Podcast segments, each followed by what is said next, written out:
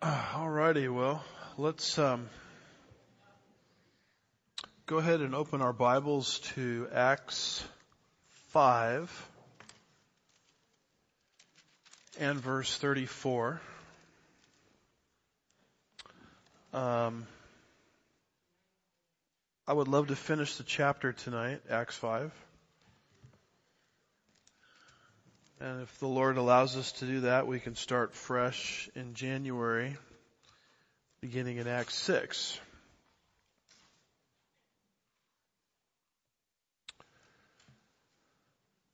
Um, Acts chapter 5, you have the uh, apostles' power demonstrated, verses 12 through 16. And as we have studied, this, this led to their persecution Acts 5 verse 17 through the end of the chapter. So in that second section there, we've seen the apostles arrested, verses 17 through 26, the apostles examined, verses 27 through 33, and uh, this is where Peter had an opportunity there as arrested before the Sanhedrin to give a bold description of who Jesus is. And right in the midst of this, and I decided to entitle this uh, Sage Advice. right in the middle of this, you have this uh, wise uh, Pharisee, part of this Sanhedrin, who speaks up, and his name is Gamaliel and he sort of interrupts what's going on here and he gives this uh, advice which to some extent is, is I think is timeless. So that happens in verses 34 through 39 and then after that uh, presentation is over, then we'll have the results of the Sanhedrin's ruling. But first of all, notice Gamaliel's background. And you see that there in verse 34. Um, we have an introduction to Gamaliel, verse 34. It says, but a Pharisee, now remember the sad, the, uh, temple area was dominated by the Sadducees. But there was a Pharisee in the mix. And it says, but a Pharisee named Gamaliel, a teacher of the law, respected by all the people, stood up in the council and gave orders to put the men, that's the apostles, outside for a short time. So first of all, notice who this man Gamaliel is. A Pharisee named Gamaliel, uh, a teacher of the law, respected by all the people. So this guy is like a, it's, it's hard to really place uh, greater emphasis on him. He's like a Pharisee amongst the Pharisees. And in fact, um, as you probably know, the Apostle Paul, before he was saved, was a, was a Pharisee. When he was Saul, and Gamaliel was Paul, uh, Saul, who became Paul, Saul's teacher. Um, Paul, when he gives his testimony in Acts 22 verse 3, says, I am a Jew born in Tarsus of Cilicia, uh, but brought up in this city, educated under Gamaliel. So Gamaliel is sort of like Nicodemus. Remember Nicodemus came to Jesus at night? I call it the Nick at night discourse. And it says of Nicodemus, Jesus answered and said to him, are you the teacher of Israel? And you do not understand these things. So Nicodemus wasn't just a teacher, he was the teacher. And uh, Gamaliel is sort of in that category. Um, if you look at verse 34, he's basically called um, a Pharisee named Gamaliel, a teacher of the law. Uh, some some of your translations may say a doc, a doctor of the law. So he had like the highest education you could get um, in terms of his knowledge of the Old Testament law. So there are doctors out there that understand, you know, God's revelation. Um, my daughter used to call me a Sunday school doctor because I'm not like a medical doctor. My daddy's a Sunday school doctor. But Gamaliel, I mean, this this concept of um, one of the teachers of the law is used by Luke elsewhere in the Gospel of Luke. Remember, Jesus, I think he was 12 years old, and that's a good story to think about around Christmas. It says in Luke 2 verse 46, it says, after three days they found him, that's Jesus, in the temple, sitting in the midst of the teachers, both listening to them and asking them questions, and they were blown away by his level of understanding.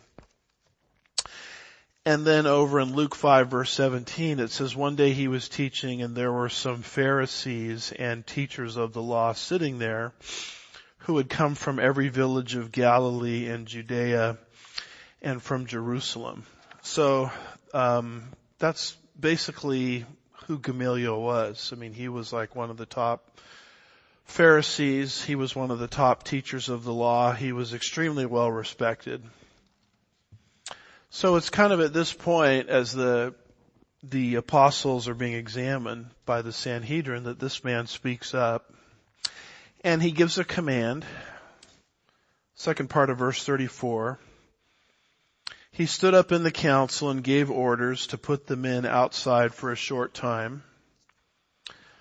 So he basically wants to talk to his fellow uh, religious leaders. He doesn't want the the apostles to overhear what he's going to say. So he just he gives a command to get the apostles out of the vicinity. I mean, they were under arrest, as you know.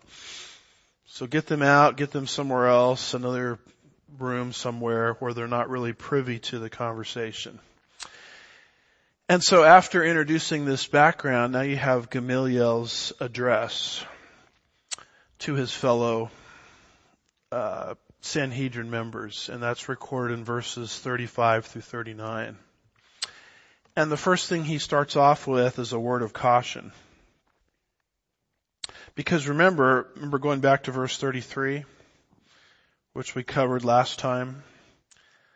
Uh, when the Sanhedrin members heard Peter's testimony about Jesus, they were cut to the quick and they intended to kill them. So the Sanhedrin wants to basically, you know, get rid of these guys, execute them.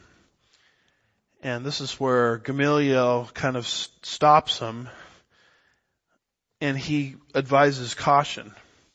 In other words, they have sort of this angry, rush to judgment mentality. And Gamaliel, this well-respected teacher, is saying, slow down. So what does he say there in verse 35? It says, and he said to them, men of Israel, take care what, what you propose to do with these men. So what they were proposing to do is to, to kill the apostles. And Gamaliel says, stop, don't act so, so rashly. And that's always pretty good advice for us, isn't it, when we get upset about something? um, the book of James says we ought to be quick to hear and slow to speak. As all of our moms taught us, at least my mom did, I'm sure yours did also. You know, God gave us two ears and one mouth. We should use them in proportion. Because we have a tendency to put our mouth in motion before our brain gets in motion. And sometimes we need to just take a deep breath and just calm down. Particularly when you get an email that you're upset about. You might want to just give it 24 hours. because the problem with email is you'll fire back something rash and you'll look at it the next day and say, you know, I wish I hadn't quite said it that way. So that's what this guy Gamaliel is doing. He's just saying, let's just calm down for a minute. And after giving this word of caution, he gives two um, parallel illustrations. He reaches into recent history, and that's in verses 36 and 37. Verse 36, he talks about a man named Theudas. And then verse 37, he talks about someone else named Judas of Galilee. Ju- this Judas here, not to be confused with the Judas that betrayed Jesus. Judas actually was a common name in the, in the land of Israel at this time. But these are two historical examples that they would know something about. So what does he say about Theudas? That's in verse 36. He says, for some time ago, uh, Theudas, if I'm pronouncing that right, rose up claiming to be somebody and a group of about 400 men joined with him. But he was killed and all who followed him were dispersed and came to nothing. So other than this reference to this man Theudas in, excuse me, verse 36, we don't really have any other extra biblical information about him other than what we read here. But apparently he was a rebel and he gathered about 400 men and he, as a Jew, led a revolt against Rome. Um, the Jews hated the Romans because the Romans were the occupiers. The Romans had come to power uh, beginning about 63 BC uh, under General Pompey into the land of Israel, had subjugated Israel, had taken away the right of the Jews to execute their own criminals. That's why they had to turn Jesus over to Rome for execution because Rome had taken away from them their sovereignty as a nation. And so Rome, you know, was always hated and so there was always revolts going on against Rome. And Gamaliel says, you remember what uh, Theudas did?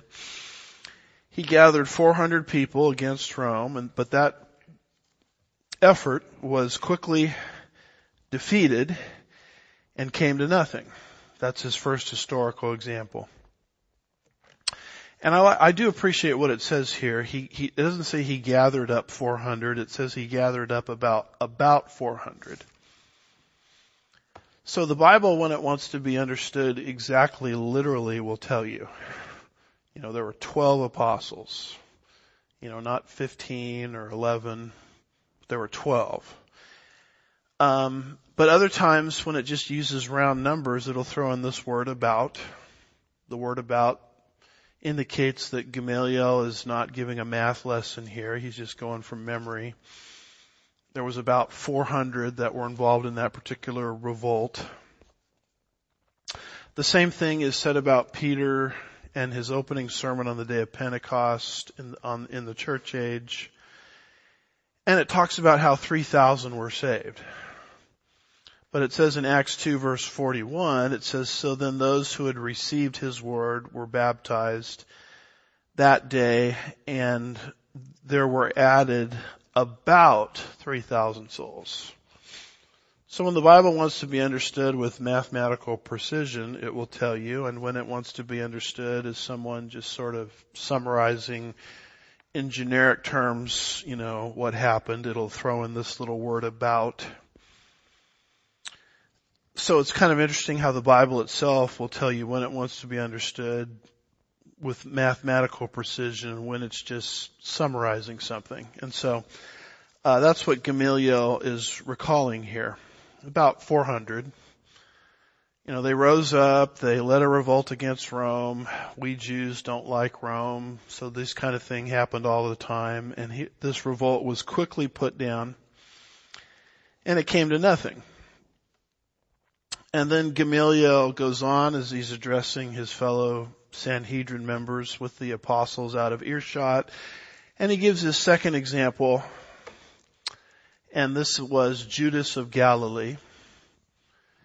And if you look there at verse uh, 37, it says, After this man, Judas of Galilee, rose up in the days of the census. So remember Rome required the Jews to take a census um, that kind of thing was going on with the birth of Christ, you'll remember, as Luke records it in his gospel. And, you know, a lot of people just didn't like Rome demanding these things from the people. You know, it's kind of like how we feel, for example, when the the World Health Organization gives us a bunch of mandates and we say, well, we never voted on these and they say we don't care. You know, it kind of stirs up this re- rebellion in us. Um, that's the same kind of thing that was going on here in Israel. It says after this, a man, after this man, Judas of Galilee rose up in the days of the census and drew away some people after him. He too perished and all that followed him were scattered. So he's, the second guy caused a rebellion. We're not told the number at all, even in general terms. But Judas instigated a revolt by proclaiming God alone is the king and not Rome. Now, unlike the first man, the second man, we do know something about him from the writings of Josephus who was a first century Jewish uh, historian. So Josephus tells us that this man's rebellion was crushed by the Roman procurator, whose name was Crispus Fadus, and he came with 500 horses, excuse me, 5,000 horses, and took this guy, Judas of Galilee, and his rebellion and crushed it. And Josephus tells us that Judas of Galilee, he was beheaded. And this movement that the second guy started here, Judas of Galilee, be- became known in Jewish history. He kind of planted the seeds for what was called the Zealot Party. Um, one of the disciples, right? Simon the Zealot. I think it's Simon the Zealot. One of the apostles is called a zealot. He was a member of this political persuasion. Um, it was a, a, movement that became the Zealot Party that ultimately led to the revolt against Rome in AD 66 to 70. And they're the ones that made their final stand against Rome at a place called Masada in AD 73. Masada is an interesting place. I've been there. Um, let's see, Anne, we've been there how many times? Twice, at least, that I can think of. It was um, a vacation home for Herod. And when the Romans came in and, and, and wiped out the Jewish nation in AD 70, a bunch of, of zealots went and took over this Herodian fortress. And uh, they took their last stand there um, against Rome. And when it looked like they were going to lose to Rome, that Rome was going to conquer Masada around AD 73, they engaged in a mass suicide um, they, they they felt it'd be better to just commit suicide, you know, than live under Roman rule. And I've been up there, and there's a synagogue there, and found in the pavement of the synagogue archaeologically is the final um, verses that they were reading from before they committed suicide. And what they found up there were scraps of Ezekiel 36 and Ezekiel 37. And what's Ezekiel 36 and 37 about prophetically? It's about the gathering of the nation of Israel in the last days where God is going to make them an independent nation and save them, you know, politically and spiritually. So that's what they were thinking about, these zealots, um, just before they engaged in mass, uh, mass suicide. So this guy Judas of Galilee is looked at as sort of the progenitor of the political party uh, that ultimately led to Masada. So he was a hardcore, you know, radical. I mean, these these are people that didn't mess around. It's like we're gonna we're gonna rebel against Rome, and if Rome's gonna win, I'd rather commit suicide than live under Roman Roman rule. That's that's the zealot party.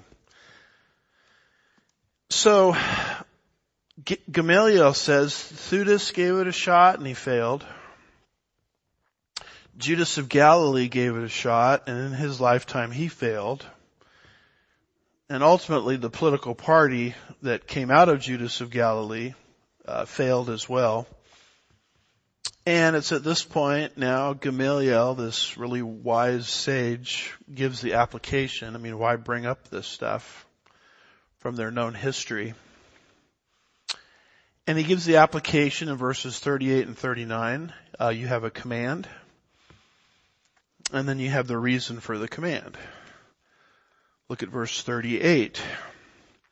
So in the present case, I say to you, stay away from these men and let them alone. So the command is don't kill these apostles. You know, let them alone, let, basically let them do their thing.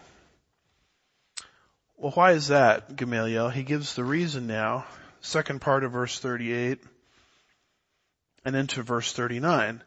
For if this plan or action is of men, it will be overthrown. Just like Theudas and Judas. Uh, they they did a, a, an act of zeal, acts of zealotry that weren't of God, and they fizzled out. For if this plan or action is of men, it will be overthrown. In other words, if these apostles are just acting out of the flesh with the birth of the church, then whatever they're doing is going to fizzle out, just like Theudas and, Ju- Theudas and Judas's um, work fizzled out. For if this plan or action is of men, it will be overthrown. But if it is of God, you will not be able to overthrow them. Or else you may even find yourself fighting against God. So just let them do their thing if their action is of men, it will fizzle out just like these other historical examples. On the other hand, if this new church that we're seeing is actually of, the, of God, then it doesn't really do you a lot of good to fight against it either. Because if it's of God, you're going to find yourself fighting against God. So, if this is of God, you couldn't stop it anyway. Because how can you stop God? It reminds me of Acts 26 and verse 14 where Paul is giving his testimony, how he got saved in other words, and how he was persecuting the early church before he got saved and became the apostle Paul. And the Lord appeared to him in a vision, you remember, and said, Saul, Saul, why do you what? Persecute me. And then part of it, God said this to Paul. Acts 26 verse 14. When he had fallen to the ground, I heard a voice saying to me in the Hebrew dialect, this is Jesus speaking now, Saul, Saul, why are you persecuting against me? It's hard for you to kick against the goads. In other words, you're kicking against something that you can't defeat. You're kicking against the goads because you're coming against God himself. So the point of Gamaliel's speech here is movements typically do not outlast their uh, founders. Most movements will die off after the leadership dies off. Uh, on the other hand, if you're dealing with a situation where a movement is being sustained, even though the founders are dead, what you're dealing with is something that God started, and it would be just absolute foolishness to fight against it because you're fighting against God Himself. That's that's the point. And I think to really understand this, you have to put yourself in the position of the person who's reading this book for the very first time. Uh, we covered this in the introduction of the book. Um, the man's name is Theophilus. The purpose of the book of Acts and its prequel Luke is to present Theophilus with an orderly account of the birth and growth of the church so as to affirm him and what he has believed. In other words, Theophilus, as we've described it, is a Gentile who happened to be a believer who was having doubts about his Christianity, probably where he lived in Rome. And he's probably thinking to himself, you know, this whole Christianity thing, it started off so Jewish, you know, and I'm a Gentile. I mean, is this Christianity thing really for me? So Luke is putting together this orderly account to affirm Theophilus that in the fact that yes, Christianity is for you. It's a supernatural work of God. And it outlasted its founders. And it made its way all the way to Rome. And Gamaliel, the wisest of the wise, said, if this movement outlasts its founders, it's of God. Well, Theophilus, um, it is of God. And this is how God moved heaven and earth to get the gospel to you. So to really understand the rhetorical impact of what what Gamaliel is saying here, you have to put yourself in the shoes of Theophilus. And once you see that, you understand why Luke, the historian, you know, chose to include uh, this particular speech by Gamaliel. So the purpose of the book of Acts is the birth and growth of the church, numerically, ethnically, and geographically, to affirm Theophilus that this gospel that got to you is, is a work of God. And Luke accomplishes that by giving us progress reports, how the church was growing numerically, uh, ethnic reports, how the church was transitioning from being an offshoot of Judaism to a predominantly Gentile body. And geographically, how it made its way, you know, all the way from um, Jerusalem um, all the way to Rome. And, you know, we took that voyage ourselves on the, the cruise ship, not this time around because we didn't get to Jerusalem because of the war. But that's not, that's not a short trip. I mean, even, you know, going in luxury, it's not a short trip. You can put yourself back in the first century world and you could see how, uh, nearly impossible it would be for Christianity to move its way all the, all the way to, to Rome.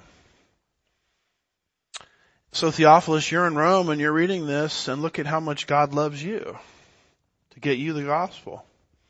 And don't forget what Gamaliel said. This thing should have fizzled out a long time ago if the supernatural hand of God was not in it. So you can look at yourself in North America in the year 2023, a totally different continent, you know, 2,000 years later, and Christianity is still alive and well. And, and God kept it going long enough to get you saved and to get me saved. And so once you understand that, you start to understand how much God loves us, how much God care, cares about us, and um, we shouldn't, you know, second guess whether Christianity is true. So, and w- whether we're contemplated in the mind of God for salvation. Obviously, we are, because the birth and growth of the church is miraculous. This thing should have fizzled out 2,000 years ago when the apostles died, but here it is, you know, alive and well today. Now, I want to, if I can, caution you a little bit about Gamaliel, Gamaliel's statement. Because a lot of people will take it and they'll build a theology from it. Anything that works must be of God. And that's a doctrine called pragmatism. So Arnold Fruchtenbaum of Gamaliel's statement says, some have taken Gamaliel's words and turned them into divine truth.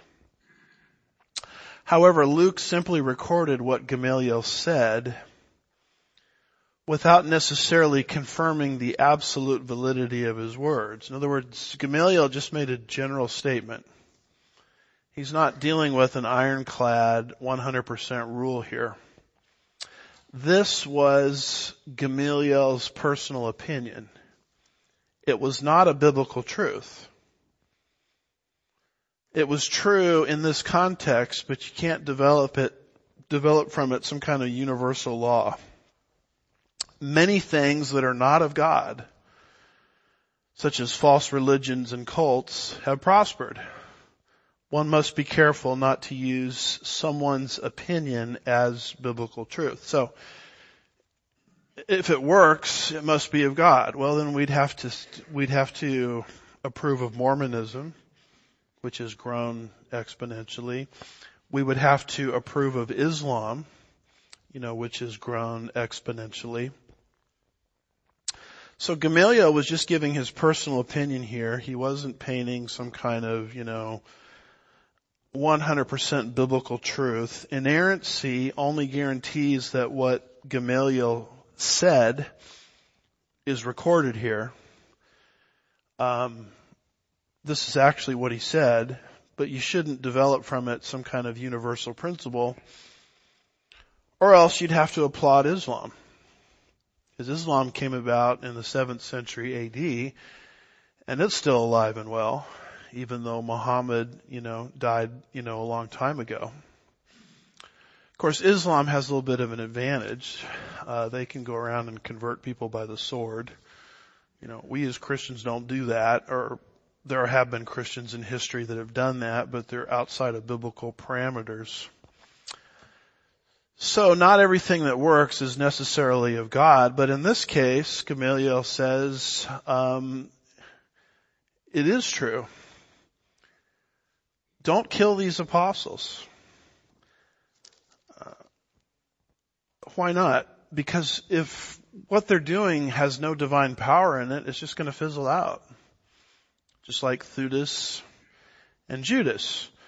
But on the other hand, if what these apostles are really doing is true, um, you're going to be fighting against God himself. Because God is going to outlive the movement after its leaders disappear.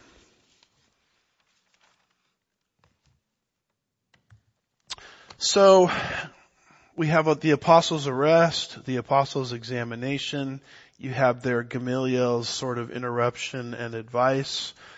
As I said before, I think Gamaliel's words are recorded for the benefit of Theophilus, who was second guessing whether Christianity was true. And after all of this is said and done, now you have the results. What's the Sanhedrin going to do with these apostles? So the results are recorded first of all for the Sanhedrin and then the general uh, results as they affected the apostles. The results for the Sanhedrin, verse 40, the results for the apostles, verses 41 and 42. So notice what the Sanhedrin does. It's there in verse 40. They took his advice. I mean, why would they take his advice? He's the wisest of the wise. They decided not to kill the apostles. They took his advice and after calling the apostles in, they flogged them and ordered them not to speak in the name of Jesus and then released them. So the first thing the Sanhedrin does, verse 40, is agree, they agree with Gamaliel, okay, Let's not be rash. Let's not kill the apostles. And then all of this conversation between Gamaliel and the Sanhedrin is taking place outside of the apostles' earshot. So then in verse 40, they bring the apostles back into the chamber. Um, if you look at verse 34, they were told under Gamaliel's command to get them outside the chamber, but now the apostles are brought back into the chamber. And what does the Sanhedrin do? They punish the apostles. They don't kill them, but they punish them. And it's right there in verse 40. They took his advice. After calling the apostles in, they flogged them. Now, why would they flog them? They flogged them because the apostles had disobeyed the command of Acts 4, verses 17 and 18, where they were told directly by the Sanhedrin to not teach or speak anymore in the name of Yeshua, Jesus Christ. Acts 4 verses 17 and 18, it says, but so that it will not spread any further among the people, let us warn them to speak no longer to any man in his name, And when they had summoned them, they commanded them not to speak or teach at all in the name of Jesus. Now, the apostles had disobeyed that command, and so they were deserving of a flogging. And this is important because this is now the first time anybody in the church age has suffered physically, you know, for their faith the worst thing that's happened thus far is they were given a gag order. But now the persecution has ramped up to the point where they not only had hands laid on them, but they were, they were flogged. And most likely the way they were flogged is 40 lashes minus one. Uh, we, it doesn't say that here, but that was just a tradition. Um, if you disobeyed the, Sanhedrin's command, you were in trouble. Because the 40th lash, it was said, killed you. And so you were sort of beaten to the point where you were almost dead, but not completely dead. And you'll find that practice at work in Deuteronomy 25 verses 2 and 3. It says then, it shall be that if the wicked man deserves to be beaten, the judges shall make him lie down and be beaten in his presence with the number of stripes according to his guilt. He may beat him forty times, but no more, so that he does not beat him with many more stripes than these, and your brother is not degraded in your eyes. So it could have been this beating was that intense. 40 lashes minus one, 39 lashes, which is what they did with Jesus, as you know. Paul the apostle suffered this punishment regularly. Uh, this happened to Paul the apostle five times. It says in 2 Corinthians chapter 11 verse 24, five times Paul says, as he's comparing his apostleship to a group of people that are trying to attract attention to themselves instead of Paul. He says, do they really think they're apostles? Look at what I've gone through. Five times I received from the Jews 39 lashes. So think, think about that. Five times in your life, 39 lashes, beaten within an inch of your, your life. And that could very well be what happened to these apostles. So things have obviously escalated from a gag order to number two, laying hands on them to arrest them, to number three, uh, now there's actual physical perse- persecution. So after punishing the apostles, then the Sanhedrin uh, charges the apostles. Verse 40, they took his advice after calling the apostles in, they flogged them and ordered them not to speak in the name of Jesus. So they re-emphasized what they had said earlier. Repeated uh, in Acts, what, what, was said in Acts 4 verses 17 and 18. Um, in Acts 4 there was no beating. There was just a gag order. And so this is now the first time the church is suffering physically for its, its cause. And then the Sanhedrin, after doing this, after punishing them, after ch- charging them, releases the apostles. Right there at the end of verse 40 it says, and then release them. So these are, these are the results of what Peter said and how Gamaliel intervened and why the apostles weren't killed on the spot. Um, the apostles probably would have been killed, all things considered from the human perspective, had Gamaliel, you know, not stepped up to the plate. So those are the results in terms of the Sanhedrin. What are the results in terms of the apostles? How, how do they react to this? I mean, how, how would you, how would you react if someone lays hands on you and gives you 39 lashes for, for doing nothing more than testifying about how wonderful Jesus is and he rose from the dead. Uh, this is a, a stunning thing to me anyway, in terms of the reaction of the apostles. You see their joy. Verse 41. So they went on their way from the presence of the council, you know, feeling sorry for themselves and getting on the email and petitioning government. Oh, I'm sorry, I didn't say that. So they went on their way from the presence of the council rejoicing that they had been considered worthy. Wow. To suffer shame. You know, when you're beaten within an inch of your life, it's a shameful thing. The, the passage I gave in Deuteronomy said, don't give him 40 lashes because your brother will be degraded in your eyes. Give him 39 lashes. So it was humiliating. So these apostles go away, verse 41, rejoicing. So they went on their way from the presence of the council, rejoicing that they had been considered worthy to suffer shame for his name. Now this uh, verb to deem worthy, because they were rejoicing because they considered themselves worthy to suffer for the cause of Christ, is used only three times in the Bible. Um, it's used here.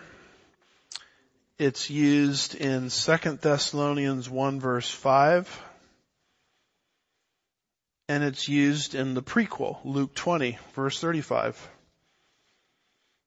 Second Thessalonians chapter 1 verse 5 says, this is a plain indication of God's righteous judgment so that you will be considered worthy of the kingdom, which indeed you are suffering.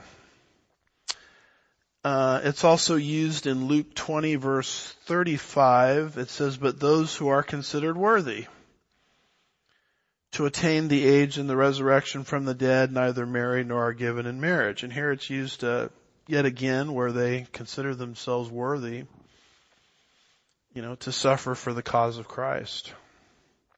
So it reminds me very much of something that's going to happen to Paul later on in the book of Acts in Philippi. It says over there in Acts 16, 22 through 25, the crowd rose up together against them and the chief magistrates tore their robes off of them and, and proceeded to order them to be beaten with rods. When they had struck them with many blows, not a few blows, this is how the people in Philippi treated Paul's and Silas's message. When they had struck them with many blows, they threw them into prison, commanding the jailer to guard them securely. And he, having received such a command, threw them into the inner prison and fastened their feet in the stocks. So it's one thing to be beaten up. I mean, it says here many blows, beaten with rods. Uh, and, and, then you add on top of it, you put someone in, uh, you know, basically hand and foot handcuffs where they're immobile. And then Acts 16 verse 25 records the reaction of Paul and Silas, the victims of persecution. It says in verse 25, but about midnight, so they're being sleep deprived on top of everything else. But about midnight, Paul and Silas were, were praying and singing hymns of praise to God. Wow, are you kidding me? And the prisoners, that's the rest of the prisoners, were listening to them. What's wrong with these guys? You know, they're praising the Lord. They're singing hymns in the midst of uh, persecution. So that that's the power of the Holy Spirit. That's what the Holy Spirit allows people to do that are yielded to Him. A wonderful book on this that Paul's going to author later on is the book of Philippians, which is the book of joy and it's how to have joy in the midst of adverse circumstances. And you're seeing this right here in the book of Acts. These apostles are flogged and they're rejoicing that they were worthy to suffer for the cause of Christ. Uh, Paul and Silas are mistreated and abused and there they are in the middle of the night praising God and singing hymns. So I would just say this, uh, we need the power of the Holy Spirit in our lives, don't we? Because um, A, a self-motivational class can't give you the ability to do this.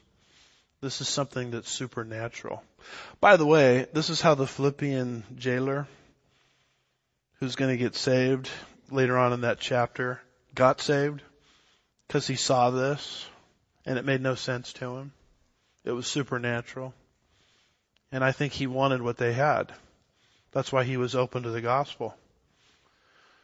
So that becomes one of the reasons why you lose your job, uh, you get a negative report from the doctor, and you just say, Lord, just help me through this. And you walk through it with peace and joy, and the world watches you and says, that doesn't make any sense that they're reacting that way. Doesn't make any sense. They obviously have something that I don't. So it's actually evangelistic um, as to why God allows these things to happen. So they're reacting with joy. And then verse 42, they're reacting with zeal.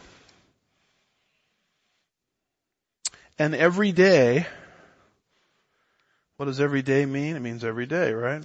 Every day in the temple and from house to house, they kept right on teaching and preaching Jesus as Christ. You see what is happening here? They're engaging in civil disobedience.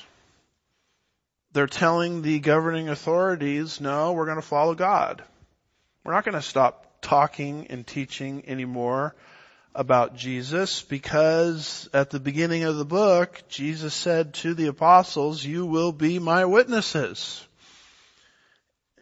in, in Jerusalem, Judea and Samaria to the end of the earth. So if we just fold the tent every time a governing authority tells us to do otherwise, we're, we're, we're um, missing our purpose for being here on the earth. So this chapter, among many other chapters in the Bible, but this one particularly becomes a great textbook on civil disobedience. Didn't we see it back in verse 29? But Peter and the apostles answered and said, we must obey God rather than men. See, there's a, there's a belief out there in Christianity that says, you know, and I really saw this, um, during the whole pandemic thing, that no matter what the government, and even leaders within evangelical Christianity were saying this, um, whatever the government tells you to do, you just gotta, you just gotta do it. And I'm here to tell you folks that that is not the biblical position. Yeah, but pastor, it does say we're to submit to the government. Yes, we are until the go- until the government goes too far and starts telling you to do things God says don't do or starts stopping you from doing things that God says to do. Uh, as we've talked about, you have two chapters in your Bible in the book of Daniel that deal with this. Daniel 3, Shadrach, Meshach, and Abednego refusing to bow down to Nebuchadnezzar's image, and then Daniel 6, uh, Daniel was told don't pray publicly anymore. He went ahead and did it, got thrown into the lion's den. So the Bible, even though Romans 13 says what it says, we're to submit to the laws of the land, the biblical position is not you obey the government no matter what the government says. That's not the biblical position. Any more than we would interpret Ephesians 5 verses 22 through 33 that the wife is to submit to the husband we would never interpret that as the wife is to submit to the husband no matter what the husband does. If the husband is physically abusing the wife, the wife is to submit to the husband. If, if the husband tells the wife not to study the Bible anymore, we would never tell a wife to submit to her husband. So it's a general rule that you submit to authority, but the moment those in authority cross the line is the moment you as a Christian have a right to tell the authorities no. I have four criteria that I use on this, and I've given you these before, but there's got to be a clear contradiction between God's law and man's law. Clearly you have it here. Because they said, don't be witnesses. And they said, nope, Jesus said we are witnesses. Um, number two, you have to try to exhaust all creative legal remedies, meaning you have to, I mean, civil disobedience should not be a first resort, but a last resort. You try as hard as you can to, as Paul says, live at peace with all men. Um, number three, when you engage in civil disobedience, you have to remain respectful to the authorities. There's no disrespect here. They're not call, the apostles aren't calling the Sanhedrin names. Daniel and Shadrach, Meshach, and Abednego, as they're rebelling against authorities, are still reverently referring to the authorities as, O King, not, oh, you loser, and you're going to hell, or whatever. And then number four, when you step out and disobey the authorities, you have to be willing to pay the price. Because that's what Shadrach, Meshach, and Abednego said in Daniel 3 verse 18. They said, look, God can rescue us. But even if He doesn't, meaning we get, we might get incinerated in this fiery furnace. Even if He doesn't, we're still not going to obey. So as long as those four criteria are met, um, the biblical position is not you just submit to government no matter what government says. You know, when the mandates were coming down, I mean, they were telling churches to shut down. You can't go to church anymore. Well, I'm sorry, my Bible says, do not forsake the assembling of yourselves together, as is the habit of some. Uh, as the mandates and things were coming down, they were saying, okay, you can sing, but you can't sing in a group. Um, you, and you can only sing certain, I don't know, sound levels, uh, because we don't want to spread the virus. Um, well, I'm sorry. My Bible says God inhabits the praises of His people. So even here in the late great United States, we're having to think for the very first time, at least in my lifetime, about telling the government no. Uh, I could go on and on talking about this, but I think you guys kind of, kind of catch my drift. So they just went right on ahead and started preaching that Yeshua is the Messiah. Notice they did it in public. You know, they were out there up front in your face. I don't think they were being obnoxious about it, but they went right back to the temple where the authorities could see him. And they were preaching Yeshua, the Hebrew name for Jesus. And then you'll notice in verse 42, they were doing it from house to house, so they were doing it privately. So what a, what a testimony. So sort of in conclusion, um, we see the apostles' power, verses 12 through 16, and the apostles' persecution. And the church in the midst of all of this is going to keep thriving and it's going to keep growing. To the point where when we get to Acts 6, I believe January 10th is when we reconvene. Um, it's going to create an internal problem because the church is growing so fast that it's creating service needs within the church that if the apostles had plunged into addressing all of these service needs, they would have gotten off their message, their main task, which is prayer and the word. So that's why it's at that point that God is going to raise up a brand new office within the church called the deacons who are going to handle these uh, service projects. So I just want you to see what's happening here as we're documenting the birth and growth of the church. Um, Acts 4, external attack by the governing authorities. Acts 5 verses 1 through 11, internal attack. Satan using Ananias and Sapphira The rest of Acts chapter 5, external attack. Dealing again with the governing authorities. Acts 6 verses 1 through 7, internal attack. We've got service project issues. And then you get to um, Acts 6 verse 8 all the way through the end of chapter 7, the first martyrdom, Stephen. External attack. So you see what Satan is always doing? He's attacking the church from without. He's attacking the church from within. And I'm not here to give Satan advice, but I think his internal attacks are far more effective. Because every time you try to attack the church from the outside, the church always grows. Be careful about praying for church growth. because persecution is always the tool that leads to, to church growth. The, ch- the church today is thriving in the parts of the world that have the most despotic regimes.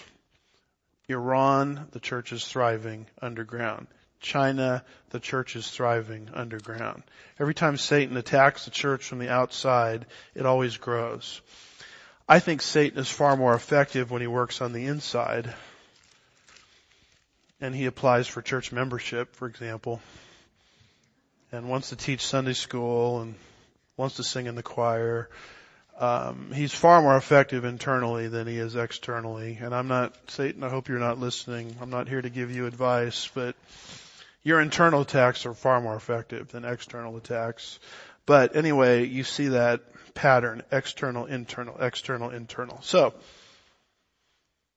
I'm giving you a Christmas present. I'm letting you out one minute early.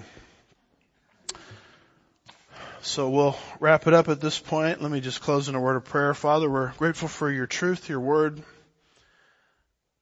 Just pray we'll keep you first and foremost on our, your, our minds this holiday season. We don't even like, Lord, to use the word holiday season. It's the Christmas season. It's the birth of your son.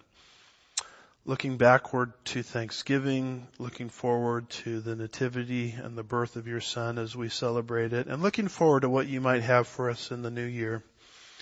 It may not come the way we expect things to come, but we know that at the end of the day that that maybe not all things are good, but you use all things together for good. And we invite you to do that here at Sugar Land Bible Church. We'll be careful to give you all the praise and the glory. ask these things in Jesus' name. God's people said. Amen. If you gotta collect your young ones and take off or, and or take off, feel free to do that.